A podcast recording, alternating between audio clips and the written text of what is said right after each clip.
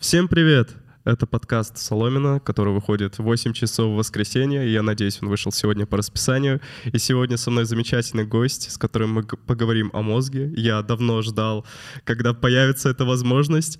Вячеслав Альбертович Дубынин, профессор, профессор биологического факультета МГУ. И мне кажется, ну, он не нуждается в представлении, все его знают. Здравствуйте. Привет. Здравствуйте. И мой первый вопрос вот сейчас многие ребята готовятся уже к сессии, к зачетной неделе. Да неужели? Уже почу, почуяли, да? Мне кажется, уже, наверное, пора. Ну, в любом случае, коллоквиумы уже начались какие-то. А, и многих ребят мучает один вопрос. Можно ли как-то улучшить свою память? Можно ли ее как-то прокачать? Угу. То есть, мне кажется, вы можете дать какой-то ответ на это. Хотите каких-то простых, доступных, желательно да. дешевых методов? Ну или хотя бы как это работает. Так. Ну, э, диагноз на самом деле не очень хороший в этой ситуации. Все равно надо трудиться. Потому что, к сожалению, классический, да, можно выключать. Классический студенческий способ, э, когда вы всю ночь грузите, значит, угу. в несчастный свой гиппокамп информацию, потом доносите до преподавателя, вываливаете, потом идете спать, и все обнуляется, он вообще всегда присутствовал. Я и сам так учился. Но проблема в том, что сдать это можно, угу. Таким способом. А вот как бы интеллектуально вырасти не очень получается. Вы все равно должны эти знания как-то потом повторять, использовать в прак на практике. Угу. Вот. Поэтому, на самом деле, я бы сессию отдельно поместил, да, а вот как бы настоящий профессиональный рост отдельно. Вот. А во время сессии, ну да, вот мы так устроены, что у нас есть отдельно блоки этой самой кратковременной памяти. Два таких гиппокампа, да, такие вот закрученные так немножечко конусы в глубине височных долей. Вы вполне способны, особенно если вы старшекурсник, запихнуть туда довольно много информации, там один, два, три учебника. Дальше главное не встряхивать, да, и донести до преподавателя, вывалить на него, получить оценку и идти отдыхать. Вот. Ну, все, всегда так студенты уч, учились. На меня тут недавно выпала книжечка из нашего кафедрального шкафа, а наша кафедра физиологии человека и животных, она вообще очень старая. Ей угу. там 200 с чем-то лет вообще-то, да? То есть она существовала еще там когда-то, когда был просто естественный факультет, и математики, и там, не знаю, геологи и, и биологи все были заедино. Вот. И поэтому там у нас в этом нашем волшебном шкафчике попадаются книжечки 19 э, века, да, начала 20 века, ну, где поглубже, если копнуть, то и 18 -го. Вот, и вот на меня выпала книжечка э, профессора Новорусского университета, Новорусского, это Одесса, Угу. Тогда это был. Так, да? спасибо. Да, ну потому что на самом деле не так очевидно, где это находилось. Вот. Э, биолога-цитолога, который пишет, ну что за студент пошел? 1890 год. Что за студент пошел? На лекции не ходят, конспекты друг у друга списывают, при этом ошибаются, а на экзамене имеют нахальство говорить, вы нам это не преподавали. Так что я думаю, что это было во все э, века, потому что программы лени у нас точно так же вставлены в наш мозг, как и программы любопытства или там лидерства. Вот, и, и как бы все это у нас там сосуществует. Вот, и добиться максимального успеха минимальными средствами, ну как же без этого. Вот, но при этом важно что? Вы только никакую химию в башку не пихайте, ладно? Так. Вот, то есть учите своими ресурсами, что выучил, то выучил. Потому что любые молекулы, они, в общем, не полезны для наших нейросетей. Это я вам ответственно заявляю. Вот. Это вы и... про ноотропы? Ну да, про ноотропы, а иногда ноотропами называют молекулы с гораздо более серьезным механизмом действия. Вот. И как бы все вот эти фармакологические костыли, они совершенно ни к чему. Они годятся тогда, когда вам будет 60, 70, 80, начнется Альцгеймера, да, то, то есть все, вот тогда, может быть, и пригодится. А сейчас, пока ваши мозги молодые, здоровые, гибкие, пластичные, грузите как есть. А вот горький шоколад, говорят, помогает. Ну, это как бы, это просто кофеин. Да, то есть э, все, что связано с колой, энергетиками, шоколадом, кофе, это всего лишь кофеин, который снижает ощущение утомления угу. и помогает нашим нейросетям еще некоторое время активно функционировать. Вот. Но при этом э, никакие энергетики, строго говоря, энергии не дают, они просто позволяют залезть в запас э, нашей АТФ поглубже, и, строго говоря, просто поглубже устать. Вот, поэтому аккуратнее тоже с кофеином. То есть если вы на нем работаете, то в какой-то момент все равно надо отдыхать. Опять же, пока вам 20-30, это еще ничего, а когда вам уже за 40, это аукнется. И я поэтому всегда говорю, что если вы начинаете день с кофе, это плохая идея, потому что это вы как бы прям с утра устали. Ну, ну многие, да. конечно, так себя ну, ощущают да. по жизни. вот.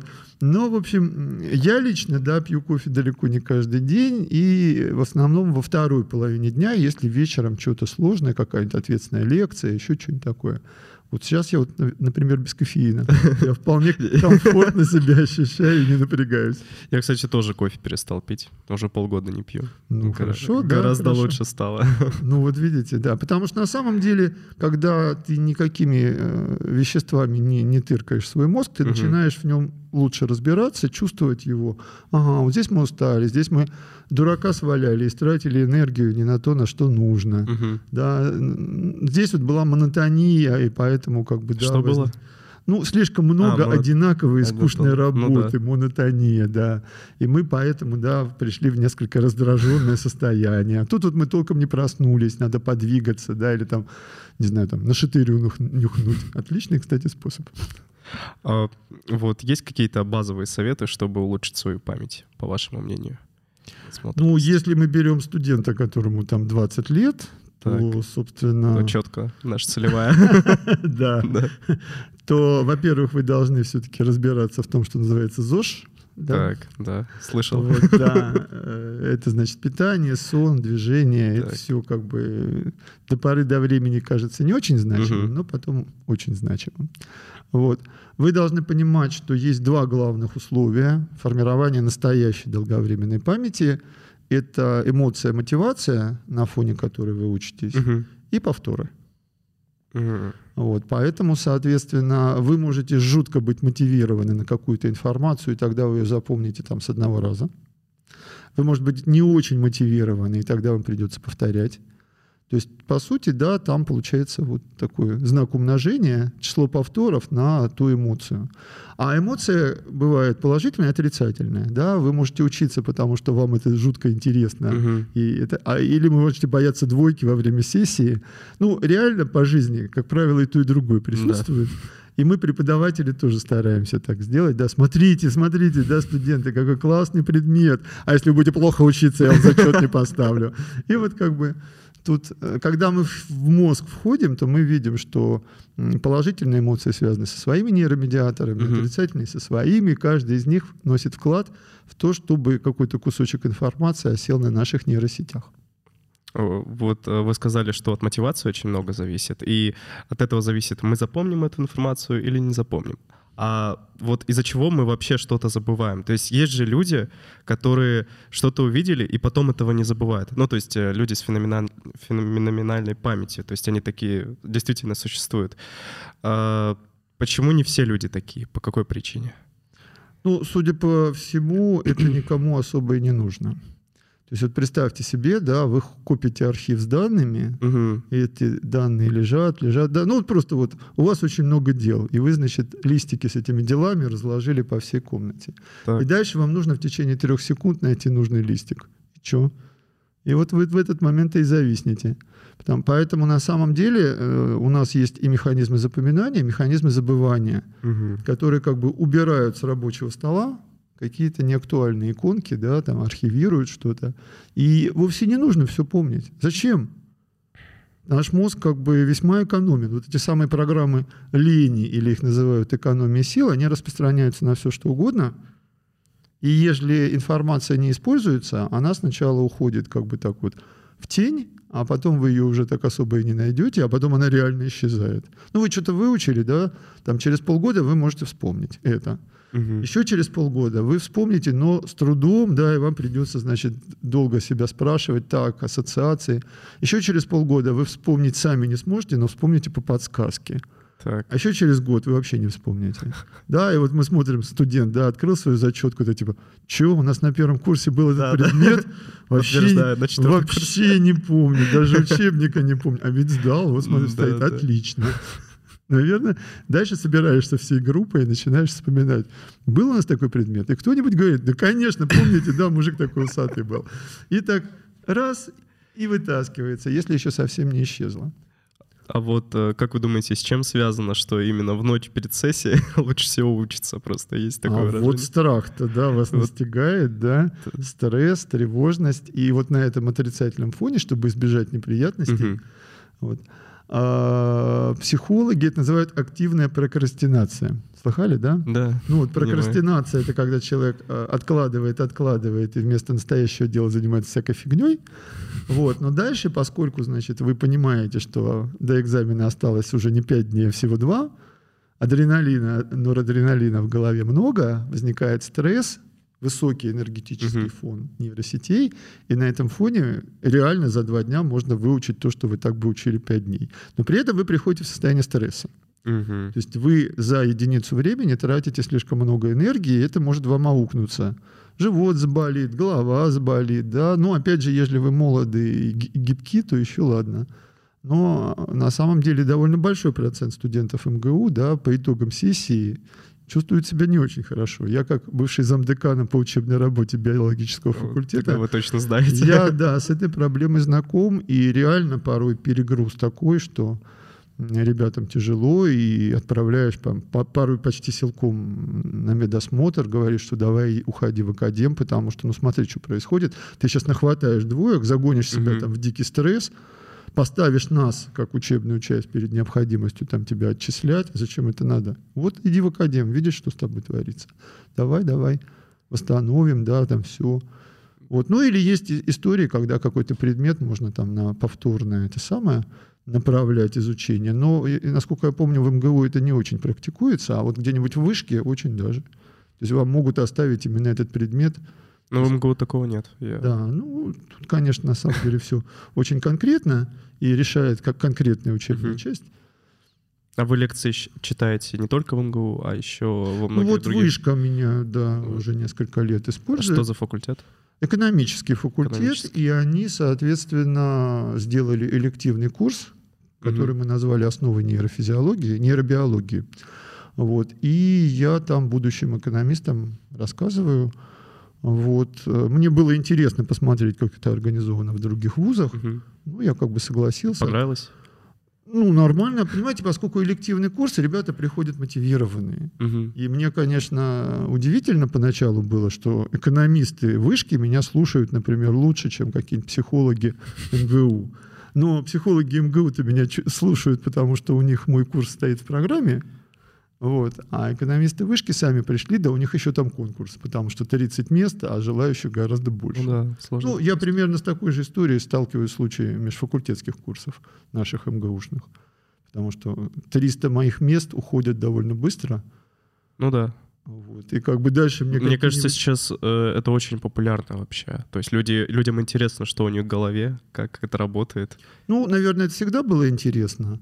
Но просто с того момента, когда Садовничий, так сказать, вел вот эти МФК. Да. Вначале они назывались МУК. Муки. Межуниверситетские. Потом сделали ребрендинг, да, все-таки? Да, пока что-то так... Тут же народ стал говорить, что мы идем мучиться да, на муки. Сдал муку. И возникла МФК, межфакультетский курс. И а, могу сказать, что мы как преподаватели поначалу были в недоумении, а потом ничего так понравилось. Ну, мне это как раз было проще, потому что я к этому моменту уже записал несколько таких полунаучно-популярных курсов в МГУ, в том числе в нашем центре дистанционного образования. То есть а, читал лекции перед камерой еще там в 15 году, в 16 то есть когда никакого коронавируса даже еще и не было, да, а я уже... Значит, Вы уже подготовлены. Да, я уже, значит, воспринимал камеру как такого благодарного да. слушателя и представлял себе, значит, эти умные, пытливые лица, которые меня будут потом слушать. Вот. Э, так что я-то был как раз морально готов к уходу в онлайн, и ну, нормально. Вот мы сейчас заговорили про соцсети, ну, можно сказать, потому что э, люди смотрят вас в соцсетях, там, в Ютубе и так далее. То есть вы набираете огромное количество просмотров там. Э, ну, мне многих. сегодня с утра кто-то сказал, что сумма моя в Ютубе ушла за 50 миллионов, поэтому, ну, собственно, да. Да, по моим наблюдениям тоже это примерно mm-hmm. так. А, вот э, YouTube, мне кажется, еще имеет как бы позитивную функцию, то есть образовательную. То есть человек, который хочет чему-то научиться, он может для себя найти что-то интересное там и чему-то действительно научиться. А как вы относитесь э, к ТикТоку? Как думаете, он э, является вредным для мозга или нет? То есть многие сейчас говорят, что это очень вредно, если вы знакомы с этой соцсетью. Ну, собственно, это, как правило, маленькие, смешные, да, забавные ролики. Которые бесконечно листаются. Да, на которых можно зависнуть и, собственно, и не отвиснуть, да? Да. Я, что-то такое было. А, тут вышло мое интервью у Пивоварова да. О, по поводу страха, да. Так. Вот, и там я, меня вначале спрашивают, а есть ли врожденные страхи? Ну так, чтобы вот мы что-то врожденно ага. боялись. И я говорю, ну это типа, как коты боятся огурцов. И дальше, значит, они вставляют этот ролик, а кто-то в комментах пишет, так, после фразы «как коты боятся огурцов» стал, значит, это самое гуглить, и куда-то пропал час жизни. Вот, соответственно, человек завис, да, на этих смешных картинках. Э, в разумном количестве, если вы это используете как источник положительных эмоций, Угу. Ничего страшного в этом нету. И если вы узнали, как по-другому лепить пельмени, да, там, то как бы, ну ничего в этом плохого. Вот. Но вот если вы зависаете слишком долго, то, конечно, вы теряете время, жизнь, энергию. Угу. Это касается любых вот таких поведенческих зависимостей. Это, по сути, поведенческая зависимость, то, что у нас в физиологии называется. То есть у нас есть врожденные программы. За их реализацию мозг честно платит положительными эмоциями. Ну, скажем, еда, так. Да, значит, игра, так. да, и вот любопытство. И можно это в разумных количествах использовать, а можно в неразумных. И вот вы уже, значит, обжираетесь гамбургерами или там э, сидите за компьютерными играми часами, да, и нарабатываете сколиоз. Угу. Или, значит, э, сидите, сидите в ТикТоке, да, и тоже непонятно, что делаете. Вот. Поэтому любое подобное изобретение, оно как бы в разумных количествах вполне себе забавное и ничего такого, а в неразумных ну, плохо. Поэтому я как бы далек от того, чтобы говорить, это зло, мировое зло, да, надо вырвать с корнем. Я, когда был школьником, а, не было никакого интернета, это было очень давно. Я не понимаю, что вы не можете себе представить ситуацию.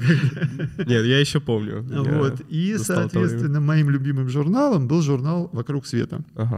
А в журнале «Вокруг света» а, моим самым любимым разделом были так называемые то ли пестрые страницы, пестрый мир, по-моему. Угу. Вот вы открываете разворот, а там на этом развороте э, три колонки и пол колонки, то есть всего шесть историй здесь и шесть здесь какие-то прикольные случаи. Угу. Ну, типа, самая высокая башня а, находится А факты там. какие-то интересные. Да, да, ну, да. в основном факты. Да. Ну, или типа, один австралиец, значит, пилил сук, на котором сидел, да, значит, упал в эту самую веткодробилку, да, и там получил приз да, имени Дарвина, да, или еще там что-нибудь да. посмертное, понятное дело, премию имени Дарвина. И вот. И э, я, читая эти самые истории, я понимал, как это прикольно и весело, но в какой-то момент осознал, что я же их не запоминаю. То есть здесь ситуация такая же, как с э, экзаменом, да? То есть да. вы загрузили все в кратковременную память, но это по-настоящему становится нашим, когда переходит в долговременную. Угу. А это другие блоки нашего мозга. И для того, чтобы это перешло, нужна большая эмоция, чем просто прикольно.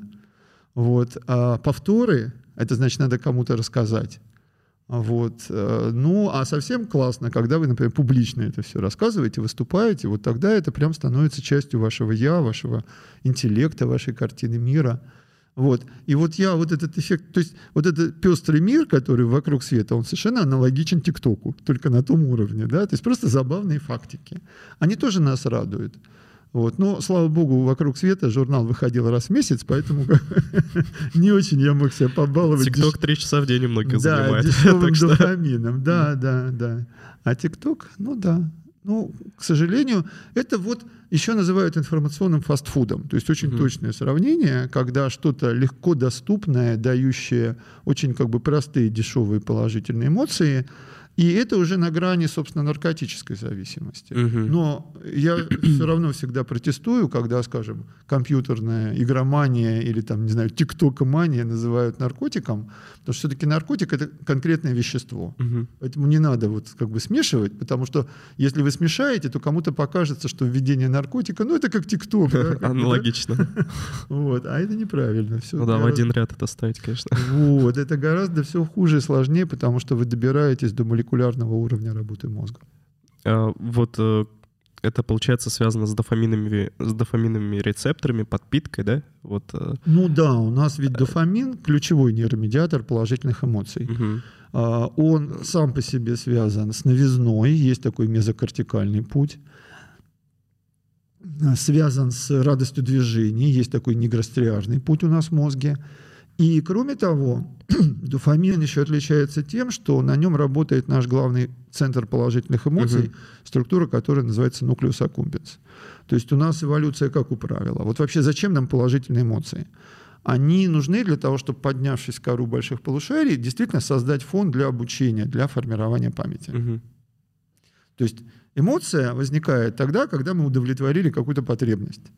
И наш мозг врожденно знает, что, ага, когда поел, вот и это случается, да. А новизна, она связана с тем, что вот действительно ранее неведомая информация вам в мозг mm-hmm. попадает, да, или вы там преодолели опасность, или там девушка вам улыбнулась. Ну, как бы вот, вот эти вот сигналы, они попадают в наши глубинные стволовые центры и генерируют положительную эмоцию. То есть мы субъективно это осознаем как положительную эмоцию, mm-hmm.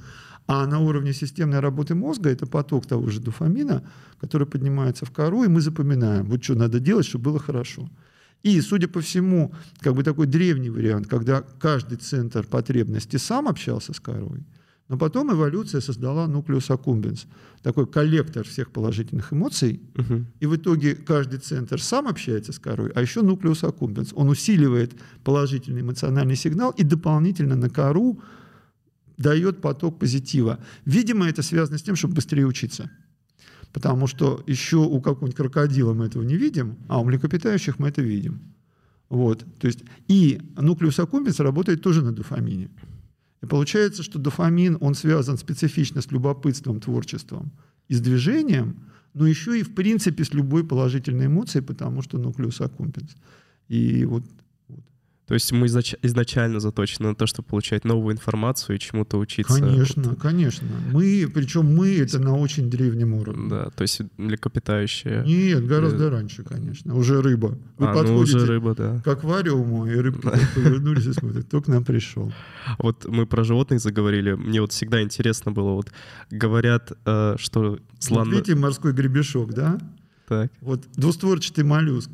И обычно двустворчатых моллюсков у них нет глаз. Угу. Но морские гребешки, они же уникальные, они способны вот так хлопать створками и плавать. И плавать, да, видел. Поэтому у них по краю мантии, да, такие маленькие голубенькие глазки вторично появились, штук 60. И вы к нему с маской подплываете, а он на вас так смотрит этими глазками, типа, пора ли драпать? Да, да. И драпает. Думает. Думает, конечно, думает. Конечно. Там, я думаю, что ну, у виноградной улитки 20 тысяч нейронов. В... У нас 90 миллиардов. Ну, у нас, ну да, то есть мы гораздо умнее да. улитки, конечно. А двустворчатые моллюски, они попроще, чем брюхоногие, но я думаю, тысяч 10-то у него точно есть, тем более он такой свободно плавающий. А вот насколько связано количество твоих нейронов с, с твоей способностью думать, с твоим IQ? как это связано? Ну, оно, конечно, связано, но связь не очень простая, потому что, как правило, большой мозг в большом теле. Угу. И большие вычислительные ресурсы тратятся на то, чтобы этим большим телом управлять. И в этом проблема какой-нибудь слона или кита. Угу.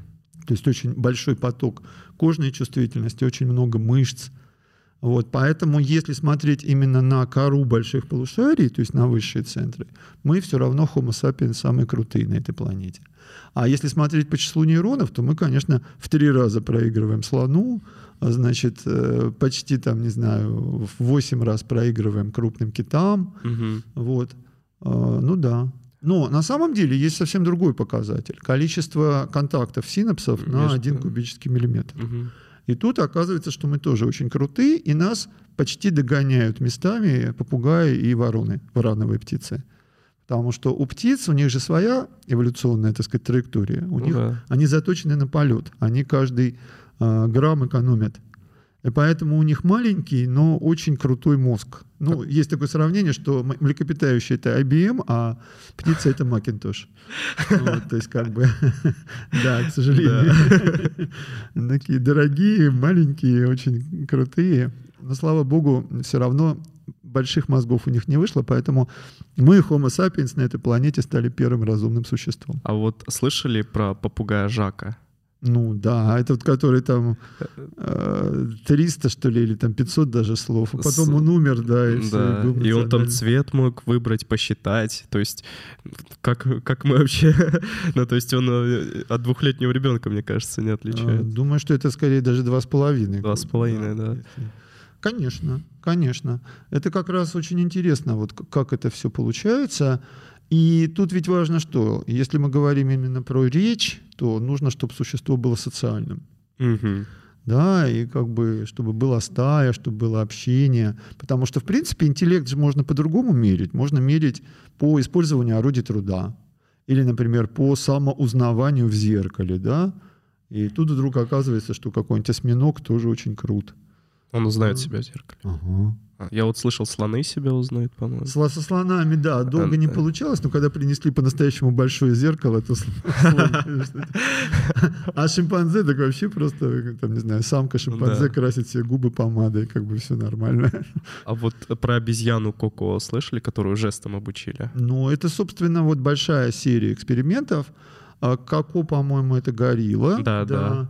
Вот, то есть э, у нас есть такая профессор замечательная на, на кафедре высшей нервной деятельности, Зоя Александровна Зорина. Мгм. И она написала книгу, собственно, про эти исследования, а, что-то там со словом «говорящие обезьяны» в кавычках. Вот. И э, там как бы два таких потока работ. Ка- э, Первый поток — это когда детеныши обезьянных учили языку жестов. То есть вы берете... Да, почему жестов? Потому что голосовые связки Ну да, не не приспособлены. могут. да? Мгм. А, значит, вы берете маленького, там, не знаю, шимпанзенка или гориллу и буквально как с собственным детенышем с ней нянчитесь по много часов в день, все это показываете, там, называете, да, и вдобавок сопровождаете языком жестов, причем использовался реальный язык жестов глухонемых. Мгм. И оказалось, что обезьяний детеныш усваивает примерно 100 слов в год, и, соответственно, это Ничего до- себе. дорастает до 500, 700, там, даже, похоже, тысячи слов, да, то есть вот как бы.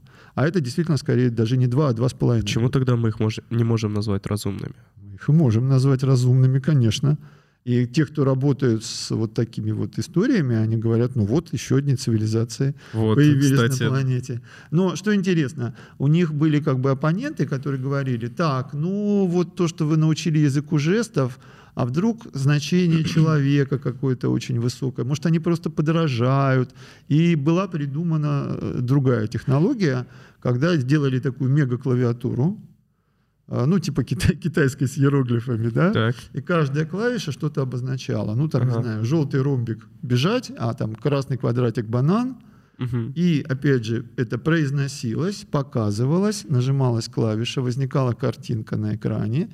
И оказалось, что тоже примерно 100 слов в год. И обезьяна себе. может набрать на клавиатуре там «Я хочу пить, дай мне сока апельсинового». Да? И как бы это же круто, это же круто. А вот еще про дельфинов говорят, что они очень умные. С дельфинами сложнее, они как бы не, не, не в нашем мире, да, они Так. там. Потом они такие очень хипписки настроенные Как? существа. Хи- хипписки. А, То есть, я понял. понимаете, у них, у них такой хороший там мир Да. В океане, что дельфин там ловит себе еды э, ну, в течение часа. Остальное Мгм. время они плавают, играют и занимаются сексом. Ну да. И как бы, да, и, и вот. А, Зоологи говорят, что дельфины дошли до м, современного вот уровня развития, вот тот, который мы сейчас видим, на самом деле уже э, миллионов 15 лет тому назад. И как бы, и, собственно, и остановились. И типа, и так хорошо. Вот поэтому А дельфи- люди когда примерно? А, мы продолжаем меняться. Нет, а, я имею в виду, когда первые кроманьонцы... э, Ну, это обычно говорят о 200, 300, там, 200. 400 тысяч лет То есть, назад. да, то, то есть в сравнении-то это вообще... Ну, в принципе, Хома появились 1-2 миллиона лет назад. Мгм. Вы позовите Дробышевского, он вам с удовольствием все это расскажет. Кстати, когда в Звенигороде был, он приезжал. Да. То есть а, это эв- эволюционно обуслов- обусловлено, что они не развиваются как-то дальше. Ну, они, стоит. им и так хорошо. Ну да, им и так хорошо, да. То есть в какой-то момент, если вид очень хорошо адаптирован к окружающей среде, то вместо движущего отбора, который на- меняет и совершенствует, возникает стабилизирующий, типа и так все нормально. Ну да. И поэтому бывают такие виды животных, которые очень стабильны. И в океане это чаще происходит, потому что среда в океане, она стабильнее чем у нас тут на суше. А у нас тут то зима, то лето. Да, да представьте, вы живете где-нибудь там э, во впадине на глубине там 2 километра. Типа, какая погода? Да. Как всегда, да, плюс 2 и темно. Давление тоже, плюс-минус тоже. А поэтому там как раз вот эта стабилизация и выход на некая плата оптимальная. Мы видим это в случае акул, например, угу. и вот в случае дельфинов. И на самом деле, как раз если брать плотность синапсов на единицу объема, то тут дельфины, киты нам проигрывают здорово, нам, Homo sapiens. Угу. То есть у них как бы IBM 286, а у нас все-таки покруче. У нас, да, у нас ну, Macintosh. Ну нет, Macintosh. На самом деле у нас тот же самый 286, но просто апгрейденный очень много. То есть на самом деле ведь эволюция, эволюция, она не делает очередную новую модель, а она все время апгрейдит ну, да. то, что есть. Поэтому, когда смотришь на тот же самый человеческий мозг, видишь, угу. что целый ряд систем, они как бы запараллелены. Это что такое? А это вот добавляем еще такой вид памяти, такой вид памяти, такое-то угу. управление движениями. Но при этом нет специального механизма, который бы выключал то, что не надо. Это не завод и не инженерная разработка.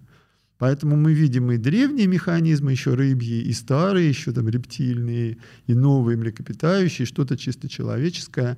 И порой во время травмы или какого-то суперстресса, когда новые механизмы выходят из строя, а старые еще работают, да. А у нас там в паровозике-то, да, еще, оказывается, дрова там в запасе ну, да. остались. Электричество отрубили, а у нас котел. Котел отрубили, а у нас дрезинка. Вот так вот вот, это работает. Кстати, про травмы. Вот э, насколько те же боксеры и другие спортсмены, которые по голове получают, более подвержены вот всяким аль- альцгеймерам и так далее. То есть это действительно сильно увеличивает процент возникновения этих болезней. Ну вот конкретную цифру я не скажу, угу. но мне кажется, что у боксеров это чуть ли не двух-трехкратное увеличение вероятности. В сравнении а с тем, даже, кто не занимается. Да, да, может даже и больше. Вот. Э, ну, потому что все-таки наша голова не для того, чтобы в нее бить. Да? И, и не только для того, чтобы есть. Так, вот.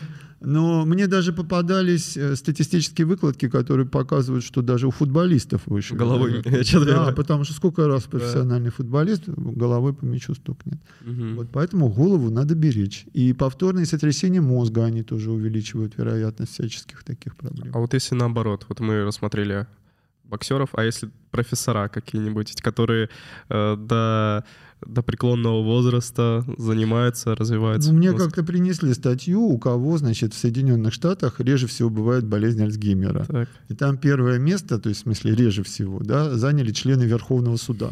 Честно, я не знаю, чем там занимаются члены Верховного суда в Штатах, наверное, чем-то очень крутым. Но второе место как раз были профессора, доценты университетов. То есть, э... То есть мы, мы можем сказать из статистических данных, что есть какой-то совет, чтобы сохранить себя Конечно, подольше. да. Активное использование мозга, оно является фактором, который снижает вероятность нейродегенерации. Потому что, ну, самая значимая нейродегенерация, которая болезнь Альцгеймера, угу. она как раз затрагивает кору больших полушарий, и это накопление дефектных белков в нейронах коры. А эти дефектные белки, они, собственно, в норме должны разрушаться но механизм разрушения, такие протеосомы там есть, он угу. может работать хило, почему-то с возрастом нарушаться. Но если нейроны в принципе работают активнее, то шанс повреждения вот этой вот разрушающей системы, да, он меньше. То есть в активно работающих нейронах и разрушение дефектных белков тоже происходит активнее. Вот как бы вот такую логику выстраивают. Но на самом деле я думаю, что здесь есть куча еще других дополнительных факторов. Например, люди с высшим образованием тоже живут, как правило, дольше, да, и вообще счастливее, потому что разумнее относятся к своему организму. Угу. Потому что если вы начинаете хоть что-то понимать про свой мозг, про свою эндокринную систему, иммунную систему, вы становитесь более осмысленным пользователем всего этого хозяйства, и вот, и это дает свои плоды. А вот какие факторы э, нейродегенерации вообще есть? То есть, допустим, э, если человек э, не изучает новую информацию, это приводит к нейродегенерации. Ну, нет, да? не так, конечно. Ну, точнее, Эм, Если скучная, стереотипная, одинаковая жизнь, жизнь, да, то шанс нейродегенерации будет больше. больше. И еще, конечно, вот действительно и травмы, и всякие инфекционные заболевания, особенно нейроинфекции. Вот сейчас вот на фоне коронавирусной пандемии неврологи с ужасом ждут, а что будет через там, 10 После лет, COVID, 20 лет. Да. Просто вот я слышал, что люди стра- имеют какие-то проблемы с памятью после ковида. И вот... Но это острые проблемы. Они mm-hmm. в основном связаны с тем, что при тяжелом течении коронавирус может повреждать сосуды мозга, и от этого, соответственно, как бы что-то, что вот там на месяц, на два, на полгода может нарушить вашу ментальную деятельность, память. Вот это лишний повод, значит, вовремя вакцинироваться, несмотря там на все риски и все такое. Эм, да. Да. Вот. Но а, проблема в том, что, скорее всего, будут отставлены эффекты. А по какие они будут, мы пока не представляем. Но уже сейчас появились публикации, правда, не по Альцгеймеру, а по Паркинсону как раз. Угу. Что да, да, да, вероятность вырастет, потому что все нейродегенерации так или иначе завязаны с нейровоспалением. Если в вашем организме существует или было серьезное воспаление, это дополнительно сдвигает систему в сторону больших рисков. Угу. Поэтому вот все эти вот эти... То есть любые болезни, которые... К сожалению, к сожалению. Ну, вообще наша жизнь сплошные риски, да? Как это...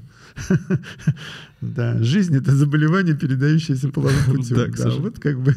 Вот поэтому я бы так вот прям вот не запаривался, особенно если вам 20 лет с этими проблемами. Уже скоро 21, Пора уже. Да, я помню, я помню, когда в студенчестве мы как-то праздновали э, у одной нашей одногруппницы 20 лет, и в какой-то момент, значит, она сидела и рыдала. Боже мой, мне уже третий десяток. Вот, то есть у нее было вот это чувство, жизнь кончается. Но люди, жизнь не кончается, и после 40, и даже после 60 могу вам со всей ответственностью заявить, я в августе разменял, значит, этот самый шестой десяток. Вот, нормально, все хорошо, все интересно. Вы как бы просто купите опыт, становитесь э, более информированными, если повезет, mm. более мудрыми, а положительные эмоции никуда не деваются. Они могут меняться, да, то есть вы там больше ориентированы были, там, не знаю, на любовь и взаимность, а сейчас вот там через столько-то лет э, в большей степени ориентирован, там, не знаю, на творчество или там на, не знаю, там бизнес-успех или еще на что-то. Ну, реально-то у нас все, конечно, перемешано в жизни. Угу. Вот. Э, у Киплинга есть замечательный рассказ про одного, значит, царедворца, который э, стал в 60 лет монахом, да, министром. Вот. И там вот как бы индуистская система предлагает соотношение к жизни. Первые 20 лет вы ученик, Вторые 20 лет вы занимаетесь любовью и размножением. Третьи 20 лет вы копите богатство. А на четвертое 20-летие вы становитесь монахом и уже думаете о душе. Вот, вот правильно. А мы-то делаем микс, как всегда. Да? Ну, У да. нас и это, ну, что делать? Кали-юга. Вот. Ну, во всяком случае, э, все это меняется, но э, всегда есть что-то, что может принести вам положительные эмоции. И если это не собственные дети, то хотя бы внуки, и это тоже классно. Вот, поэтому бережем мозг, бережем организм. Потому что, в принципе, большинство наших систем, они более-менее нормально работают лет до 40. Ну так, в среднем. А потом уже гарантийный срок кончается, сердечно-сосудистая система начинает сбоить, а суставы там всякие, да. А уж тем более, если вы спортом занимаетесь серьезно, да, и раздалбываете свои суставы. Это как бы вот. Иммунная уже не очень, эндокринная, вот как бы, да. А эндокринная очень сильно с мозгом связана. Ну, все связано со всем. Но, в принципе, а, нейроэндокрина, иммунная регуляция, она в основе вообще таких системных изменений. И а, не просто нервно-эндокринная, а вот именно нейроиммуноэндокринная. Угу. Потому что э, наш организм собирают в единое целое как бы три группы команд. Первая группа — это то, что посылает мозг с помощью нейромедиаторов, и это такие быстрые точечные команды. Вторая группа команд — это эндокринные железы выделяют гормоны, и это такие более медленные и такие расплывчатые команды.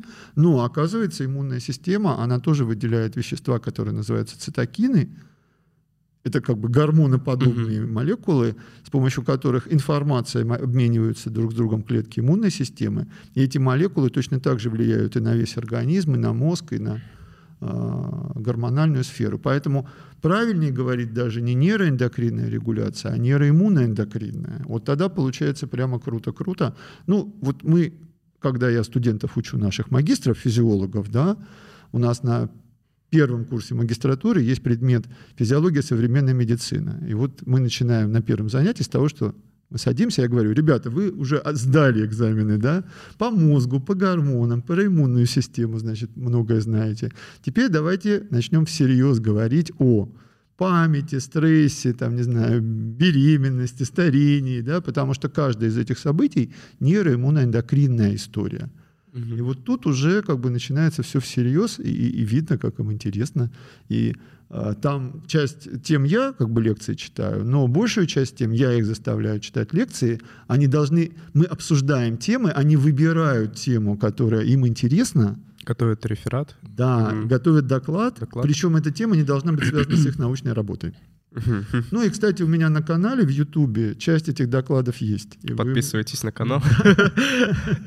И, кстати, даже 10, по-моему, лучших этих, этих докладов Тичин а, сделала в виде такой отдельной серии, типа семинар, вот, вот, потому что я, я пришел в Тичин и сказал, люди, у нас такие классные доклады делают угу. студенты, вот, они говорят, окей, конечно, запишем, а у них тоже так студия, все дела. А вот э, часто можно в детстве, особенно от родителей, слышать, нервные клетки не восстанавливаются. Вот, насколько это правда? Особенно звучит так. Мои нервные клетки не восстанавливаются, потому что... Часто мне это в детстве говорили. Потому что ты так плохо себя ведешь. А, ну, тут как бы все правда, не восстанавливаются. Но, как всегда, все сложнее. Так. То есть, когда ребенок рождается, появляется на свет, вот его эти 90 миллиардов нейронов уже стоят на местах. Угу. И э, первые 2-3 года жизни очень интенсивное формирование нейросети, выпускание отростков, возникновение синапсов. И в Первые районе... 2-3 года? Да, и в районе трех лет считается, что самая вообще густая нейросеть. Если угу. так в целом взять, ну, прежде всего, кору больших полушарий, да, наши высшие зоны, самая густая нейросеть. Поэтому так важно, чтобы младенцу было интересно, комфортно, позитивно, чтобы было много общения с родителями, с живыми людьми, а не с планшетом, да? А насколько вот за эти 2-3 года можно из обычного ребенка гения сделать? То есть... Ну, по крайней мере, э, предпосылки какие-то, да? Что там дальше будет? Это уже... Ну, то есть действительно очень много можно заложить. Э, да. То есть, если родители даже не профессора, не обязательно. возможно, очень ну, сильно повлияет. Мои родители совершенно пролетарского происхождения, да, и как бы ничего, рос себе как буквально. Ну, я э, огромная благодарность бабушке своей всегда, так сказать, приношу так про себя, которая меня выращивала. Я она вообще, знала про 2-3 Я вообще думаю, что она просто очень хорошо знала жизнь. Я же вообще родился в глухой курганской деревне, да, и первые 6 лет жизни у меня было совершенно такое сельское детство, там куры, свиньи, пчелы, да, и как бы вот. Это потом уже я там в город вместе с родителями переехал, да и то не в самый большой. Изучали их интеллект. Ну, не знаю, наверное, потому что такие-то ранние воспоминания это самое, да, но тем не менее, вот все-таки мне кажется очень важно, когда ребенок э, получает в эти малые годы контакт с природой. Угу. Да, и как бы мегаполис это классно, и планшетик это здорово, и детские площадки. Сейчас вообще я вижу детей, которые в ТикТоке видео листают, или и вот не знаю, кто, кто будет потом. Да, да. Так школьные учителя что говорят, да? У нас первоклассники не шумят на переменках, да? Они выходят да, из класса, садятся и открывают свои мобильники. Поэтому всем сдавать мобильники, да, и вперед. И да? шуметь. И вперед шуметь, бегать и драться. Как конечно. поколение, да, извини. Да, да. Потому что, опять же, дешевый дофамин. Вот.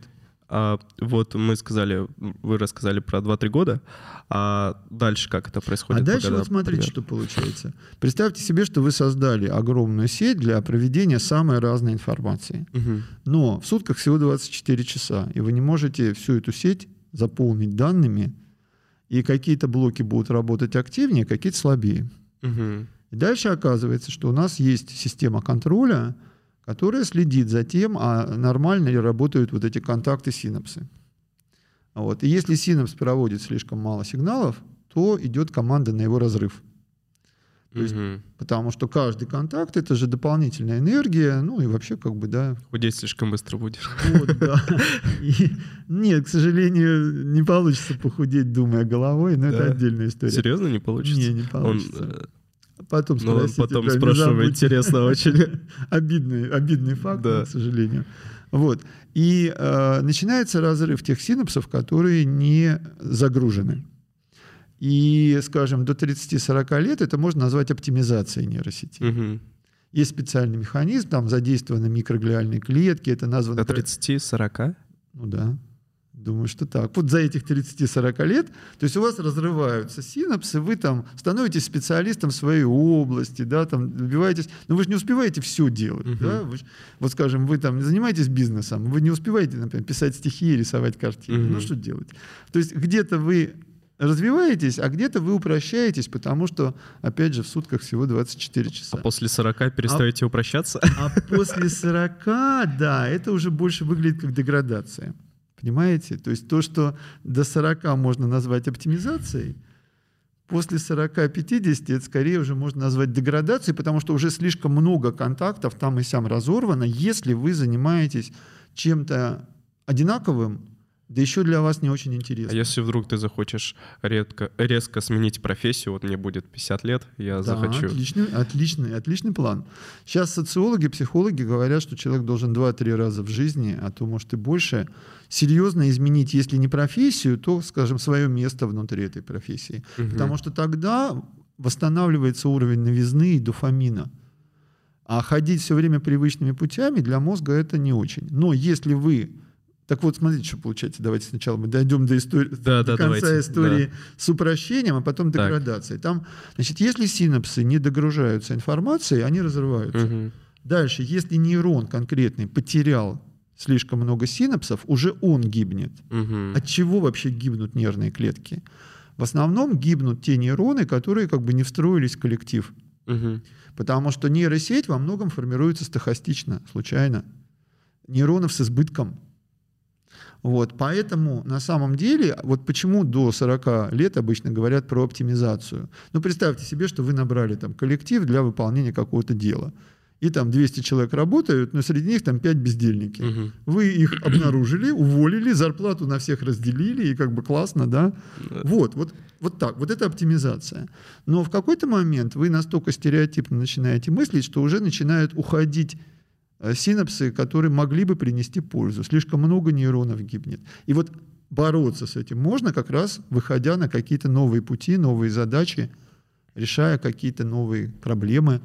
И, ну, у меня вот, например, был переворот в моей жизни интеллектуальный, когда, значит, 15 э, лет назад наш тогдашний заведующий Игорь Петрович Ашмарин, Царство Небесное, академик, позвал меня и сказал, так, нужно читать студентам курс по иммунологии.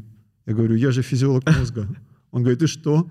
Я вот был иммунологом, а теперь, значит, физиолог мозга, да, и как бы действительно, вот. И вот я начал со скрипом, да, сначала по учебникам, общаешься 35 с лет, получается. Нет, 45. А Мне сейчас 60. Ой, я неправильно посчитал. Да, значит, соответственно, да, я разменял седьмой десяток, это, наверное, я неправильно сказал. Вот, значит, то есть мне было уже 45 вообще-то, да, казалось бы, все, угасание интеллектуальных так. этих самых. И тут вдруг такая задача. А мир иммунной системы, он не проще, чем мир мозга. Вот. И поначалу я теоретически прогрызал, а потом как-то пошли работы по нейровоспалению, то есть как бы и моя научная... Потихоньку. Да, и для меня сейчас иммунная система такая же родная, любимая, как мозг.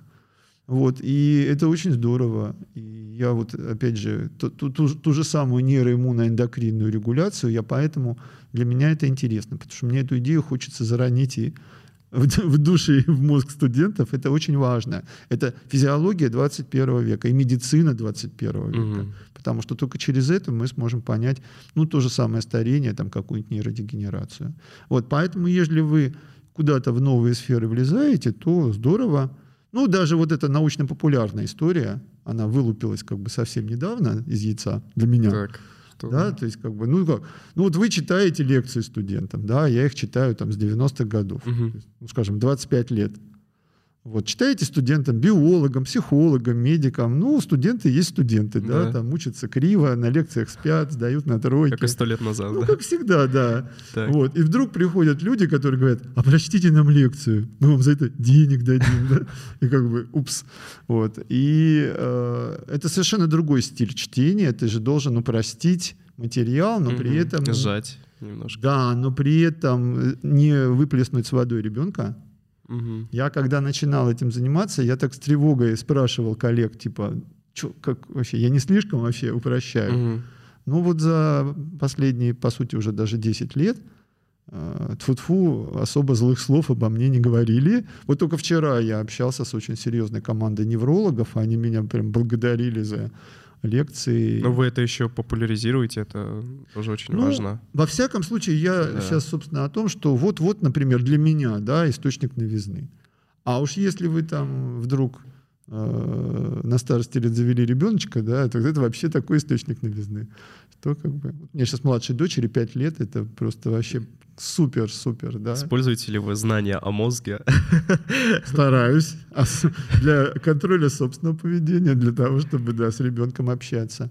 А ей там какие-нибудь задачки на логику даете? Или да, что? как мы... бы, она очень много рисует, поэтому, собственно, в основном вот эти вот игры, такие сюжетно-комиксовые картиночки, Угу. Вот. Ну, это колоссальный источник положительных эмоций. Всем рекомендую. Если вдруг кто-то впадет в депрессию и не понимает, зачем ему жить, заводим ребенка, и как бы цель жизни станет совершенно очевидной.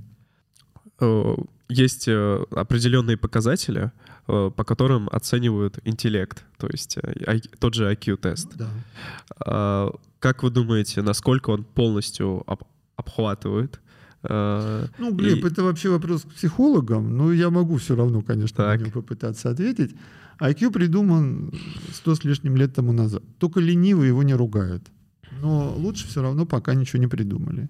Угу. То есть либо вы дробите интеллектом, ну, условно, на дюжину составляющих, и каждую составляющую мерите отдельно, ну, скажем, там, информационная нагруженность вашего мозга, да, способность там, к образному мышлению, способность к вербальному мышлению, способность, там, не знаю, вращать трехмерные фигурки да, в уме и, и так далее. И так Вы далее. можете?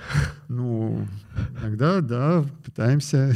Опять же, играем в кубики Рубика. Правда, нет, еще до кубика не дошли, у нас такая есть пирамидка. А.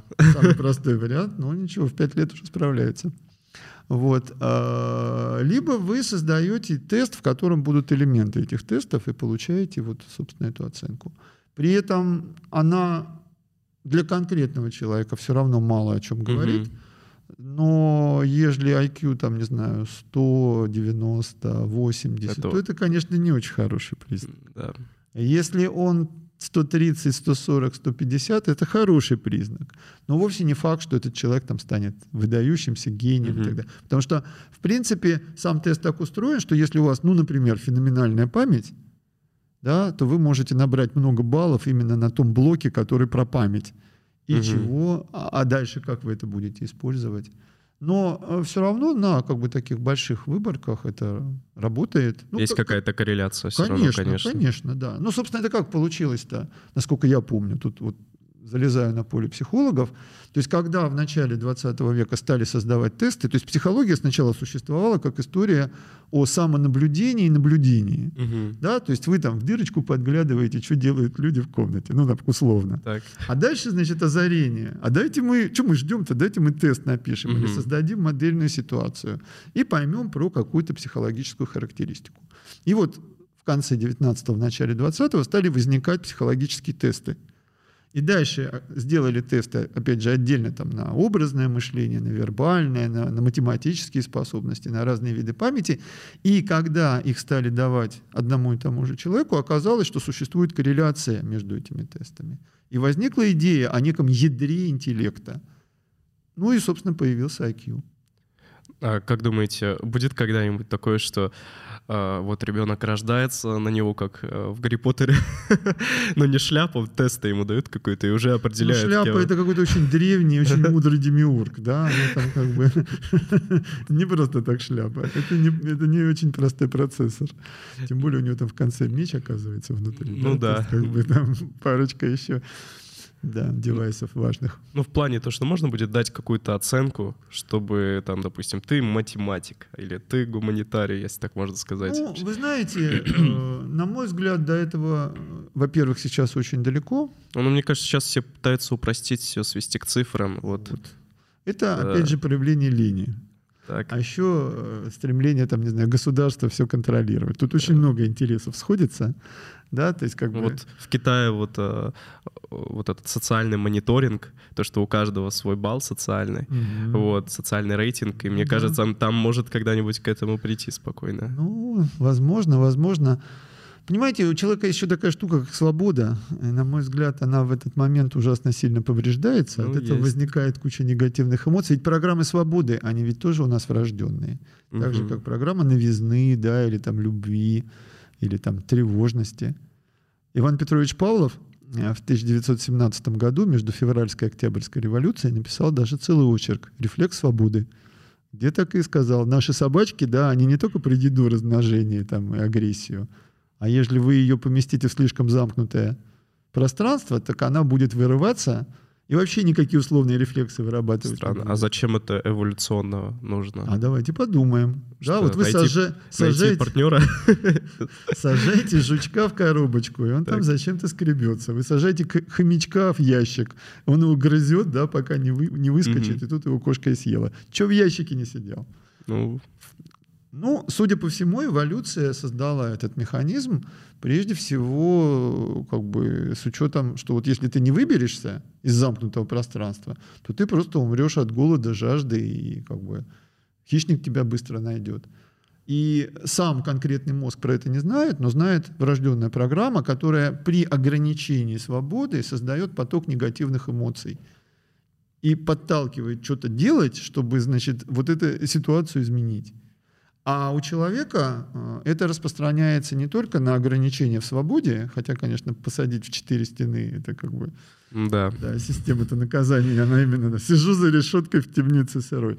Но у человека это еще распространяется на возможность мыслить потому что огромная часть нашей личности, да, это вот, собственно, то, что называют информационно-речевая модель мира. И если нам кто-то начинает говорить, что так, вот так не думай, а думай вот так, угу. просто веди себя, а вот а прямо думай, думай да. прямо думай, вот тебе готовая идеология, что ты паришься?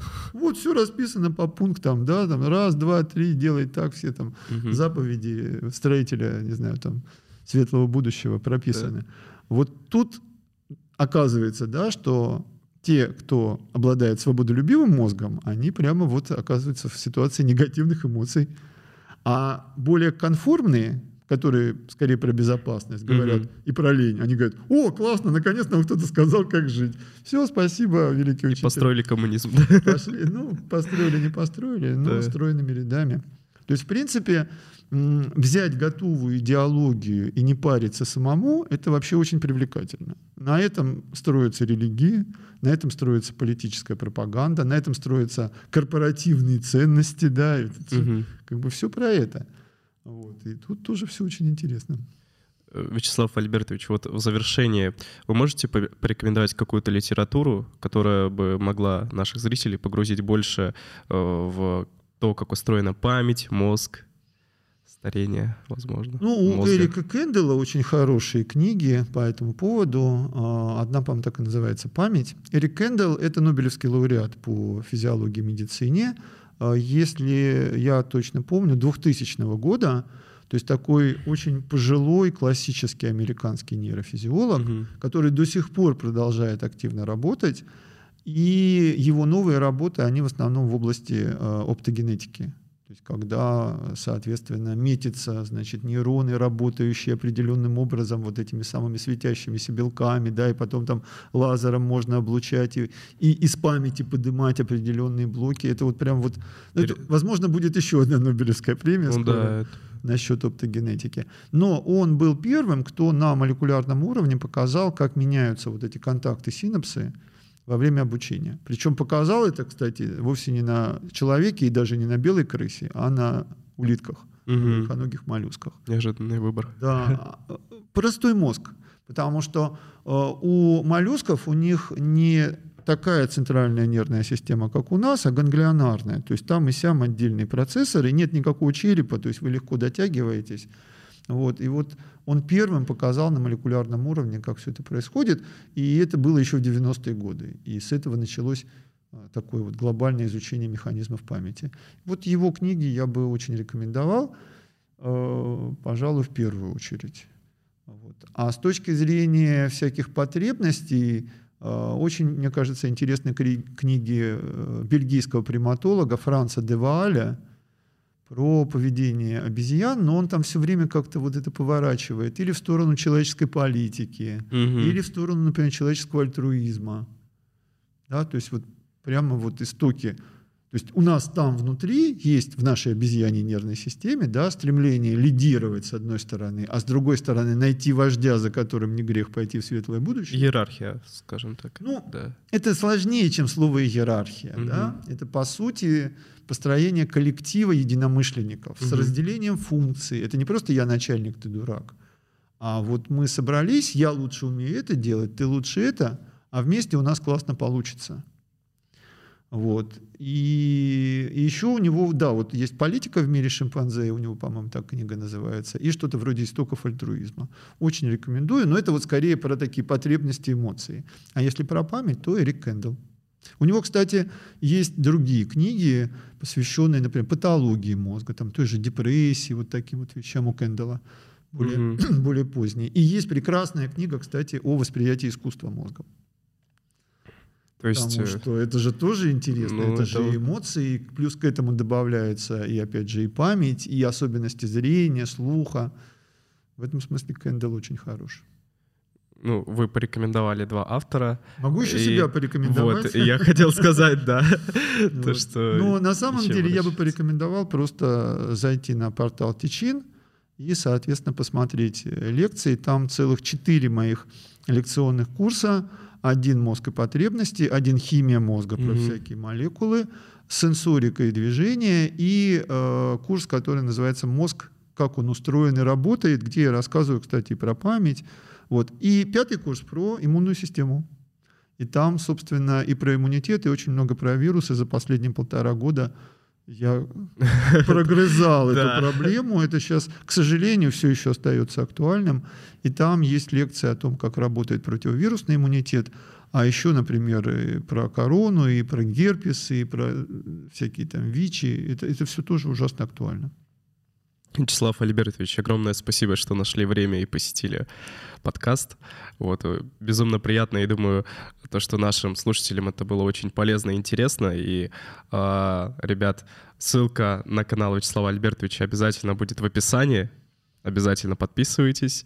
И там вы можете найти очень много чего интересного. И переходите на платформу Течин, чтобы посмотреть курсы лекций. А, также прорекламирую. Мозг. мозг. Да, да. Вот он мозг, берегите свой мозг. А то будете, а то будете как улитки. Да, да. Надеюсь, мы не будем. Или хуже, как вот эти шишки растительные. У них вообще нет нервной системы. И тоже живут и счастливы по-своему. Ну, да. Есть какие-то цели в жизни. В общем, а, также подписывайтесь на мой инстаграм и телеграм. И э, подписывайтесь на этот канал, чтобы не пропустить следующие видео, которые будут непременно такими же интересными. Но я надеюсь. Спасибо большое. Спасибо. Всяческих удач.